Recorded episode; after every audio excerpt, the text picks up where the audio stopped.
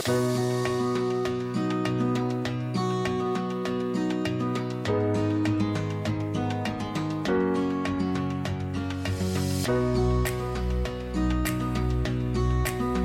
everyone, and welcome to the Cool Hand Grace Podcast.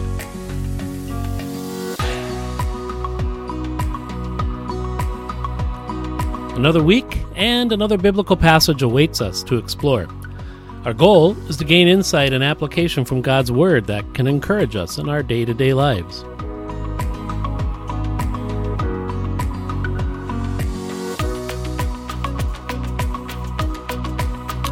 I'm Pastor Kurt Witzig, and on behalf of the college ministry at Duluth Bible Church, welcome.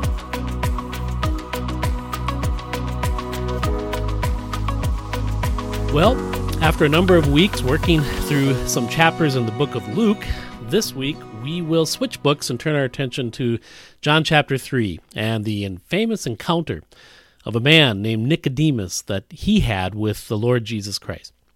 We'll call this episode Nick at Night for reasons that will become obvious shortly. Before we get into the text, though, allow me to propose a statement for us to think upon. Here's it. Here it is. The one thing that will keep a lot of people from entering God's heaven is the very thing they are relying upon to get there. Let me repeat that. The one thing that will keep a lot of people from entering into God's heaven is the very thing they are relying upon to get there. Now, what might that one thing be? What what is it that so many of us tend to grasp hold of and cling to in hopes of entering heaven? It's religion, our religion. And what do I mean by religion? It's this is a, a system of rituals, creeds, traditions, sacraments, philosophies, works.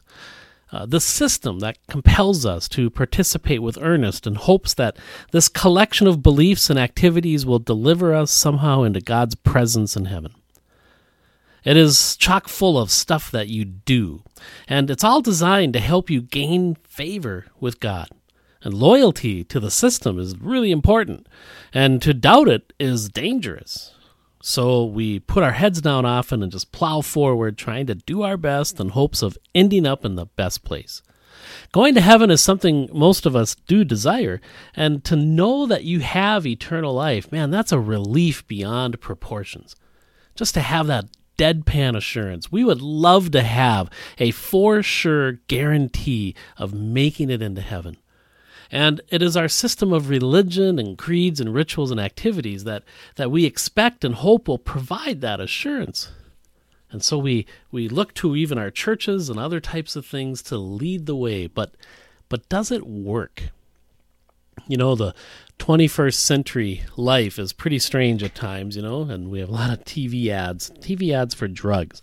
And I bet you've uh, you can see remember some of those different types of ads that are on TV, and they they go on for a brief period of time telling you all the wonderful things that this drug does, and then there's this very quick, fast pace, and a much more hushed voice.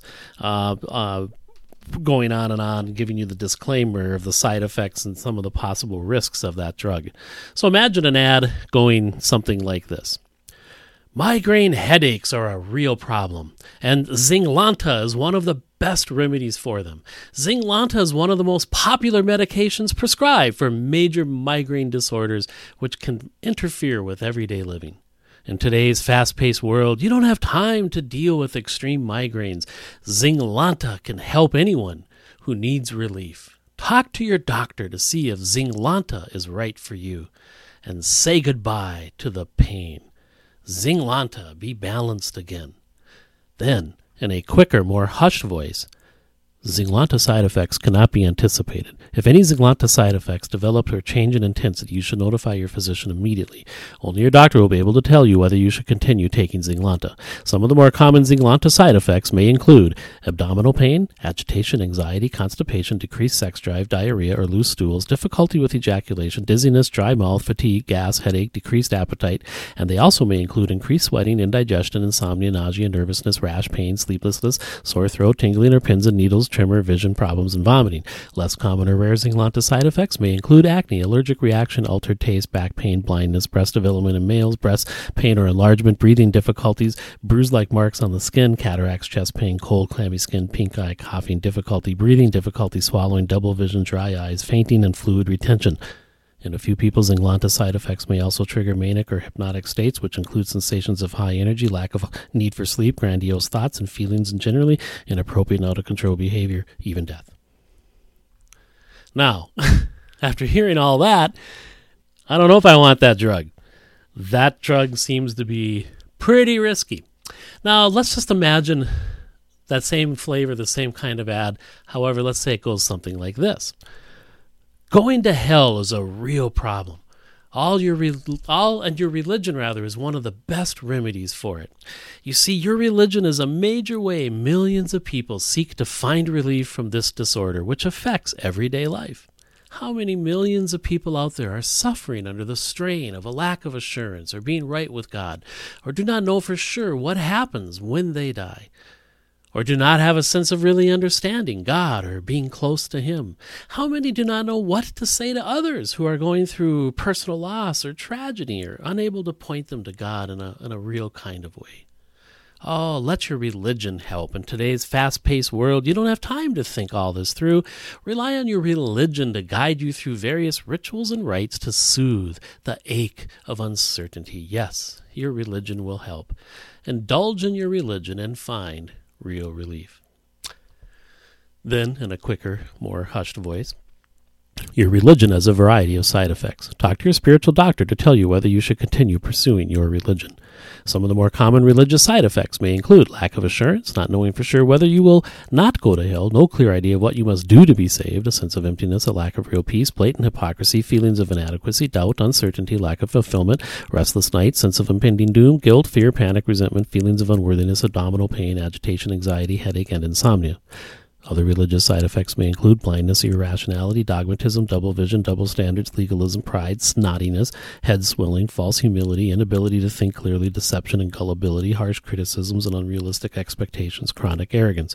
Under no circumstances can your religion offer any guarantee of not going to hell or any certainty of being right with God or how to really be rid of your sins. In a few people, religious side effects may also trigger manic or hypnotic states, which include sensations of high energy, grandiose thoughts and feelings, and generally inappropriate and out of control behavior. Well, just like with the physical drug, maybe we should be re looking at this religion and saying, is this really what I need? Because again, as we'll understand with religion, you do not get any kind of certain guarantee or assurance because it always depends upon you in some way or another. And you know, when you buy a product or you have a product and it doesn't work, you bring it home, you spent money, it's an appliance, whatever, you plug in it, it doesn't work, what do you do? You take it back. and so, religion does not provide, as I said, an absolute ironclad free guarantee. Uh, free, a risk-free rather guarantee of having eternal life, but that's what it's supposed to do. That's what the product you're banking on. That's what it's about. So it takes a degree of some internal honesty and reflection to think that through and to see what if there really is a guarantee available? What if you can have fixed assurance and have it be unshakable? Wow, if so, how does one have this? How do you get that? Where is it? How do you find it? And how awesome would life be here on earth now if we knew that? Well, the one thing that'll keep a lot of people from entering God's heaven is the very thing they are relying upon to get there. And let's see this demonstrated in our passage this week, starting in John chapter 3 and verse 1. And here we're introduced to a man named Nicodemus. The verse says, There was a man of the Pharisees named Nicodemus, a ruler of the Jews. So we just look at that. First, his name is Nicodemus. The name means to uh, uh, means a conqueror, and, it's where we even get the uh, popular uh, brand name Nike, the Nike company. So we have Nicodemus. His name means conqueror, and it tells us that he was a man of the Pharisees.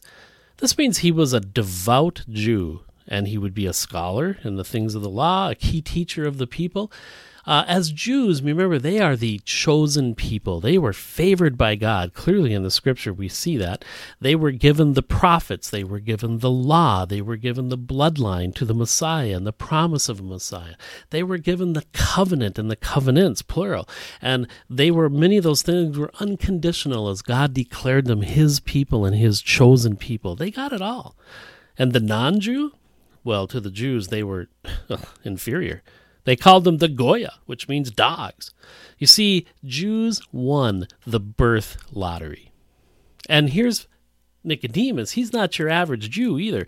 He's a Pharisee. He was part of a sect or a group of men that was within Judaism.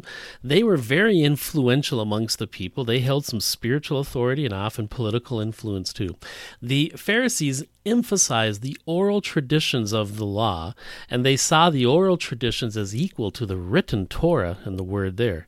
They emphasized holy living as well amongst the people in everyday life and even in everyday practices, and not just at the temple and temple worship. They numbered about 6,000 at this time, according to historian Josephus. They came from all walks of life and trades. They were not the priesthood, though, at the temple. Uh, they were also more conservative in their beliefs and their traditions, such as they held belief in angels and, the, and a bodily physical resurrection. And uh, the ones, the priests and things that were at the temple, often called the Sadducees, uh, they didn't have those, they were far more liberal in their beliefs. So there was some tension there between the Pharisees and the Sadducees as well. Now, according even to a few verses later in verse 10, Jesus himself calls Nicodemus a key teacher within Judaism. And so uh, Jesus is calls calls him that. And so we could say here Nicodemus, we could call him like Mr. Religion. I mean, he had it all going for him. He was a Jew, he was prominent and a teacher and of the Pharisees and devout and so forth. It also says there was a man of the Pharisees named Nicodemus, a ruler of the Jews. This means he also had a role in the government in Israel. This denotes that he was a member of a group called the Sanhedrin, which was the highest and legal legislative judicial body amongst the Jews. Now, they were still under Roman occupation, but amongst the Jews and the Jewish uh, self government that they were allowed, uh, the Sanhedrin was very important. And here, only 71 members of that body, and there's Nicodemus. He's one of them as well. So he's a two time winner of the birth lottery. First, he's a Jew, which is above all the other nations. And second, he is an established and even wealthy Jew, of obviously prominent and having these uh, good positions and so forth. Well, in John chapter 3, verse 2, it says, This man, this Nicodemus, came to Jesus by night and said to him, Rabbi, we know that you are a teacher come from God, for no one can do these signs that you do unless God is with him. Now, notice he comes to Jesus alone at night in Jerusalem. Nick at night. Haha he's this is now certainly not the time of social calls in the evening. So this is definitely out of the ordinary. Not something you would necessarily expect from such a man as nicodemus. But then again jesus is pretty compelling. I mean we read in the chapter before john 3 and chapter 2 uh, this would have been just you know shortly before this evening uh, the Passover of the Jews was at hand in 213. Jesus went up to Jerusalem and he found in the temple those who sold oxen and sheep and doves and the money changers doing business. And when he had made a whip of cords, he drove them all out of the temple with the sheep and the oxen and poured out the changers' money and overturned the tables. And he said to those who sold doves, Take these things away. Do not make my Father's house a house of merchandise. And then his disciples remembered that it was written, Zeal for your house has eaten me up. So the Jews, these would be the ones at the temple now, uh, the priesthoods and priests and such, answered and said to him, What sign do you show us since you do these things? And Jesus answered and said to them, Destroy this temple, and in three days I will raise it up. And the Jews said, It's taken forty six years to build this temple, and you will raise it up in three days? But he was speaking of the temple of his body as Jesus deliberately conflates the temple and himself, his body, because the temple was where the Ark of the Covenant was. This was indeed the very presence of God. Jesus is God. So he had said these things. He had cleansed the temple. That word got around. I'm sure there was quite a buzz about jesus. And in verse john 2.23 right before our passage in, in chapter 3 verse 1 uh, of john we read now when he was in jerusalem at the passover during the feast many believed in his name when they saw the signs which he did Notice he had done many signs. I'm sure they were awesome. They aren't listed here as far as the detail, but can you imagine? There's a buzz going around. Jesus is doing signs. He's got this strange authority. He cleansed the temple, etc. The leaders then are expected to weigh in by the people. Who is this guy? What do you think of him? What's your opinion of him? And so in John chapter 3, verse 2, we see Nicodemus then being drawn to Jesus, coming to him at night, uh, coming alone, and he says, we know you are a teacher come from God. Rabbi, no one can do these things, these signs that you do, unless God is with him.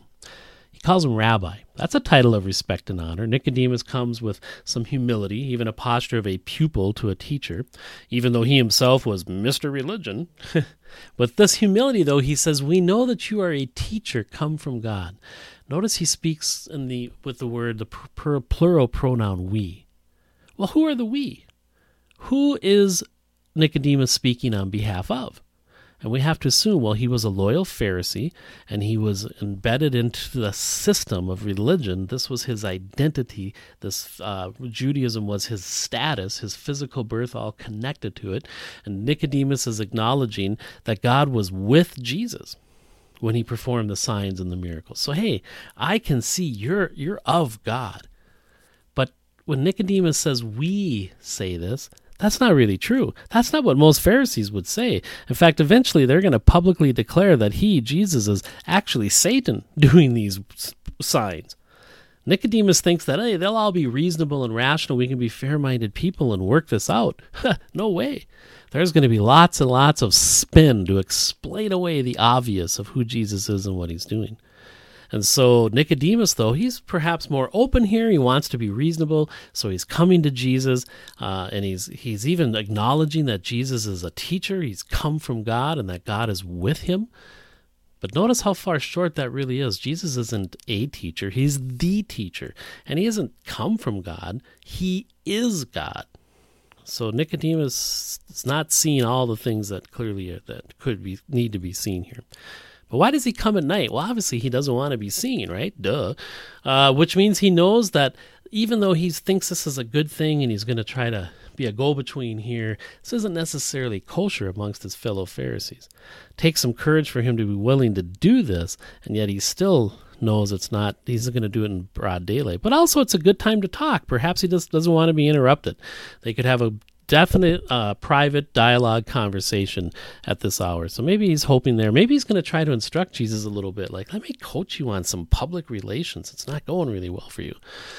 Um, he he also maybe goes though in hopes of uh, bringing the Jewish and leaders and Jesus kind of together. That's why he says the we. But I think also Nicodemus is curious. He is open to what Jesus is saying. He's probably heard him teach a number of times. He's heard of or seen even some of the amazing signs. And he's like, Who is this? I want to hear more. So he maybe is then perhaps personally drawn by the words and accents of Jesus, and he's stimulated spiritually. In other words, Jesus has gotten his attention in a, in a good way. Because, you know, this Jesus, when you really think about all that he's saying and doing, he is compelling and fascinating and yet infuriating but also intriguing and a bit mysterious and surprising. And so, indeed, Nicodemus could be drawn there. In fact, John says in his prologue in chapter 1, verse 14, about the Lord Jesus, that the Word became flesh and dwelt among us, and we beheld his glory, the glory as of the only begotten of the Father, full of grace and truth. When you behold Jesus, you're beholding full of grace and truth. A few verses later, John says in verse 18, No one has seen God at any time. The only begotten Son, who is in the bosom of the Father, he has declared him. So the words of Jesus are declaring God to us. So Jesus goes straight to the heart of the matter then when we get to this conversation. When we think about um, Jesus and his words compelling and drawing Nicodemus, may I ask one thing of you? How about us? Do we really understand Jesus? Do we really not hopefully come to him as well with some curiosity? with some realization that he's saying things that's a little different than how I've used to think about them or how my religion might be saying. And yet he's intriguing. I mean, he speaks of unconditional love and acceptance and assurance. I just hope we're more like Nicodemus here, willing to go and, and hear and think about the things that he is saying. Jesus uh, goes straight to the heart of the issue in this conversation now as we go back to it in John chapter 3. And it's much like what he did with the rich young ruler, uh, which we looked at a few weeks ago in our podcast. Because Jesus goes right to the core issue. And he says in verse 3 Most assuredly, I say to you, unless one is born again, he cannot see the kingdom of God. And see, he jumps right out. Most assuredly, verily, verily. This already gets your attention. This is attention getting. He speaks with such authority. And and he's exposing the highest value to Nicodemus here. Nicodemus, what was the basis of all of his advantage and everything was his physical birth. And Jesus says literally, you must be born again. And that phrase could be the way the Greek word is constructed and what the concepts within it literally could be said born again from above unless you're born again from above. Speaking of another place above and another the time, another additional time again, a second time. Wow. So Jesus gets radical. He completely is out. This is outlandish and startling to someone like Nicodemus. He must be born again to see the kingdom of God. This is almost like fighting words. Like this is like, you know, insulting someone's mother. You know, you don't mess with mama. You know, you insult mom, we're going to have a problem. If somebody says, uh, yo mama is so ugly, she threw a boomerang and it refused to come back, or your mama is so stupid, she put lipstick on her forehead to make up her mind. Well, you don't mess with that. Those are fighting words, right? And just to a Jew, just like you don't mess with mama, you don't mess with physical birth to a Jew. We're the winners of the birth lottery. So Jesus is introducing some new truths here to really uh, up to grab a hold of Nicodemus's attention. He's the first new truth is he's saying the kingdom is experienced not by reform but by rebirth. You don't reform or keep getting better. That's what they were trying to do. If they kept thinking the Jews and the Pharisees and such, if they just become more faithful and as a nation, especially the elites, uh, then the Messiah will come. No, it's by rebirth, Jesus is saying. So Nicodemus says in verse 4, How? Can a man be born when he is old? Can he enter a second time into his mother's womb and be born? He's thinking physical. It's like, I'm walking this through my mind, Jesus, and nope, this isn't working. So Jesus then says in verse 5 Most assuredly, again, I say to you, unless one is born of water and the Spirit, he cannot enter the kingdom of God. That which is born of the flesh is flesh, and that which is born of the Spirit is spirit. So Jesus is saying here's the first truth is you must be born again. The second truth here is he's saying in this birth is spiritual in nature. It's a physical birth you've had first, and now a second birth is needed a spiritual regeneration. So, this is uh, really interesting, and these are all personal uh, first uh, person pronouns. To, as he says to Nicodemus, these verbs are also in the singular. It's personal. It's you, unless you, Nicodemus, are born again. This is for you.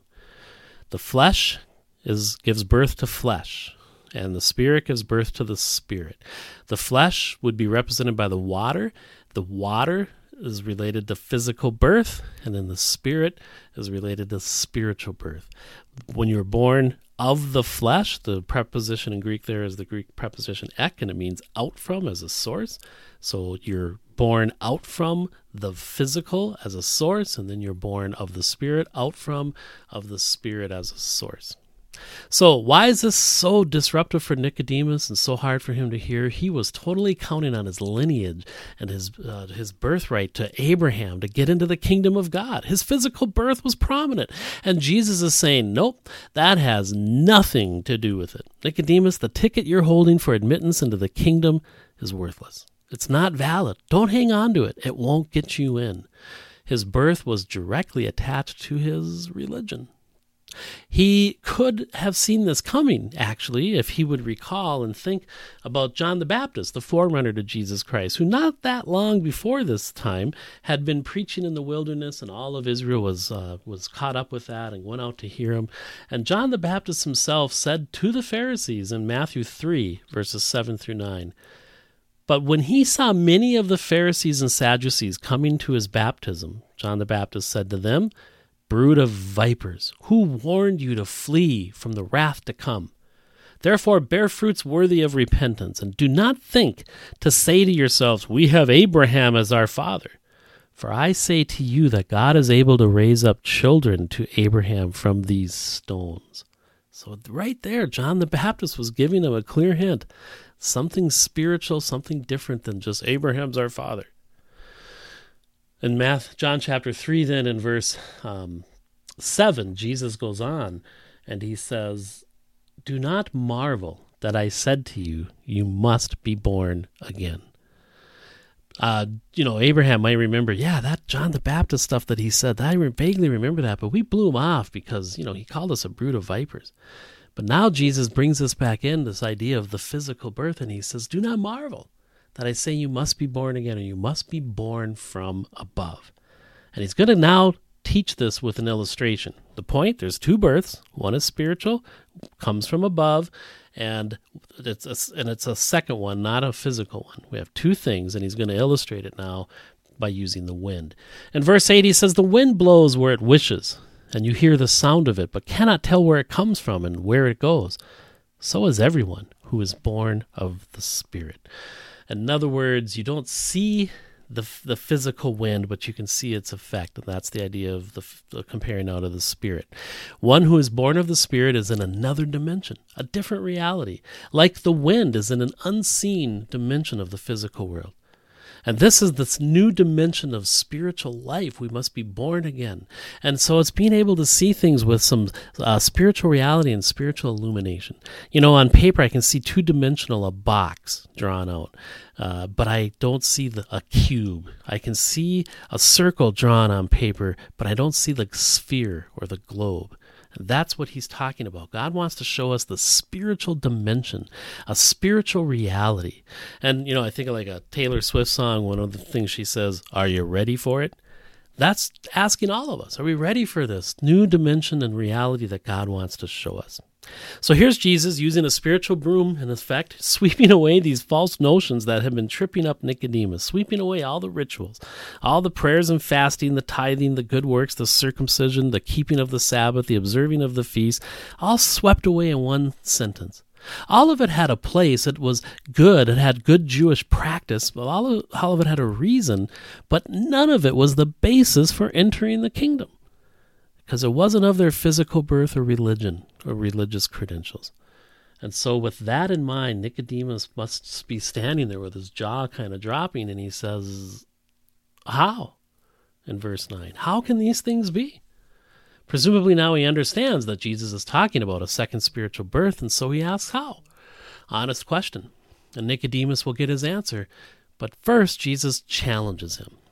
Jesus is indeed loving and forgiving and merciful, but he also does rebuke and exposes as well. And it's all part of being an omniscient God who's wise and sovereign and one to whom we all give an answer to. So Nicodemus, uh, get, uh, Jesus kind of gets passive aggressive with him almost. He says in verse 10, he said, Are you the teacher of Israel? The teacher of Israel? That's a compliment. And do not know these things? That's not a compliment. We can blind, we can be blind to the real truths and miss them completely. And we have to admit, we are uh, reliant upon God showing us and revealing to us the spiritual dimension in these spiritual realities. We create our own religious systems, logical, reasonable, fair. We invent them, so to speak, and we do good things to get good things. That's the whole idea. Be good and gets good. Have good behavior. Be consistent. Be sincere. Not all, not, you know, don't be too bad, and then you'll be okay. And all religions are going to say this one way or another, whether it's formal or our own individual put together philosophies. But Isaiah 55 would really help us at this time. And when God, through Isaiah, is speaking to Israel a profound truth in verses 8 and 9, he says, My thoughts are not your thoughts, nor are your ways my ways, says the Lord.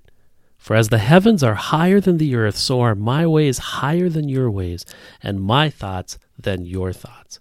You see, God has His thoughts and His ways, and let's face it, they're divine, ultimate.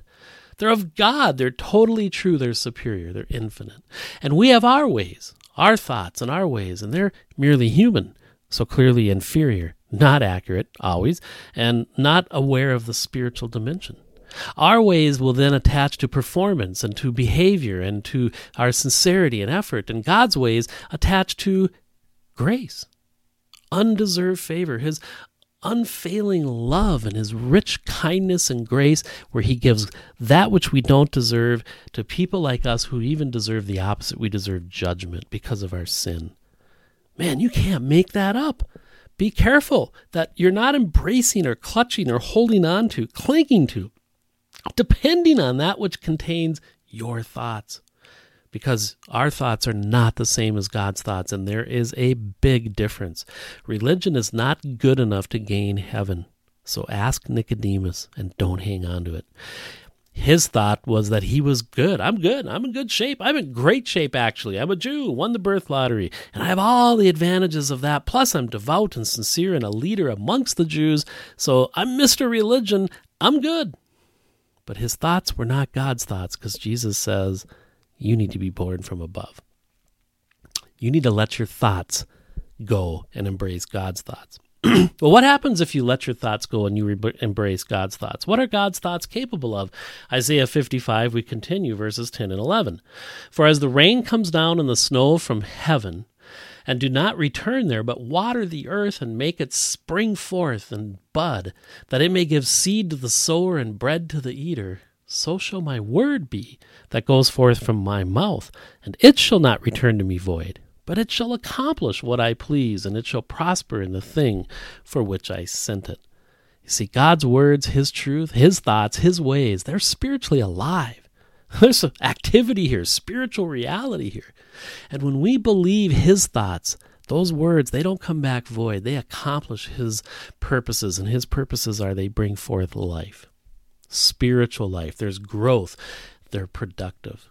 And what do we what are we to do? We are to be persuaded that God's thoughts are the ultimate reality and true and can be depended upon and are accurate and and we can base everything on them. His ways and not cling to our own. His thoughts, man, they're way different than ours. His grace is sweet. It's radical, powerful, but how refreshing and amazing is it to know that you are loved unconditionally and He views you positively because He made you. He created you and He wants you to know Him, to be, re- be regenerated, to understand His thoughts, which is mostly about the gospel of Christ, and then walk in His ways and have newness of life and live in spiritual reality. This whole conversation that Jesus has with Nicodemus is, is having that he's having will detail exactly how you can have this life and this assurance. How you can know you're saved, how you can have complete and total assurance, the answer is going to be Jesus himself. His love, demonstrated on a cross, dying for you, paying for our sins. The answer is Jesus, again, risen, victorious, alive, and the giver of life to all freely by grace. And if we operate by his thoughts and his ways and believe in what he's done for us, that's the ticket of Nicodemus. Could you could Jesus ask you and me what he asked Nicodemus? You are a church member and you don't know these things? You are religious and invested in a system and you don't know these things? You have your own personalized philosophy and yet you don't know for sure where you will go? Ah, my thoughts are not your thoughts, my ways are not your ways. And he'll say to us, Now hear them and believe them. You know, earlier in Isaiah chapter 1, verse 18, we read God pleading with Israel Come now, let us reason together, says the Lord. Though your sins are like scarlet, they shall be as white as snow. Though they are red like crimson, they shall be as wool. So may we all reason with him, his thoughts, and his truth here today, and be willing to acknowledge that religion doesn't work. It doesn't deliver. It has all these side effects lacking assurance, no guarantees. It's just religion. The one thing that'll keep a lot of people from entering God's heaven is the very thing they are relying upon to get there human thoughts. Let it go. And please come back next time, next podcast as we finish this famous conversation between Nicodemus and Jesus. It's part two, which completes our story, where Jesus really explains the answer of how Nicodemus can be born again. And without hearing that, the whole thing will be an unfinished uh, uh, uh, podcast. So we sure hope you will uh, look into uh, coming back for the next podcast, part two of this. And we're also going to look into the other accounts about Nicodemus and really see indeed that he did let it go.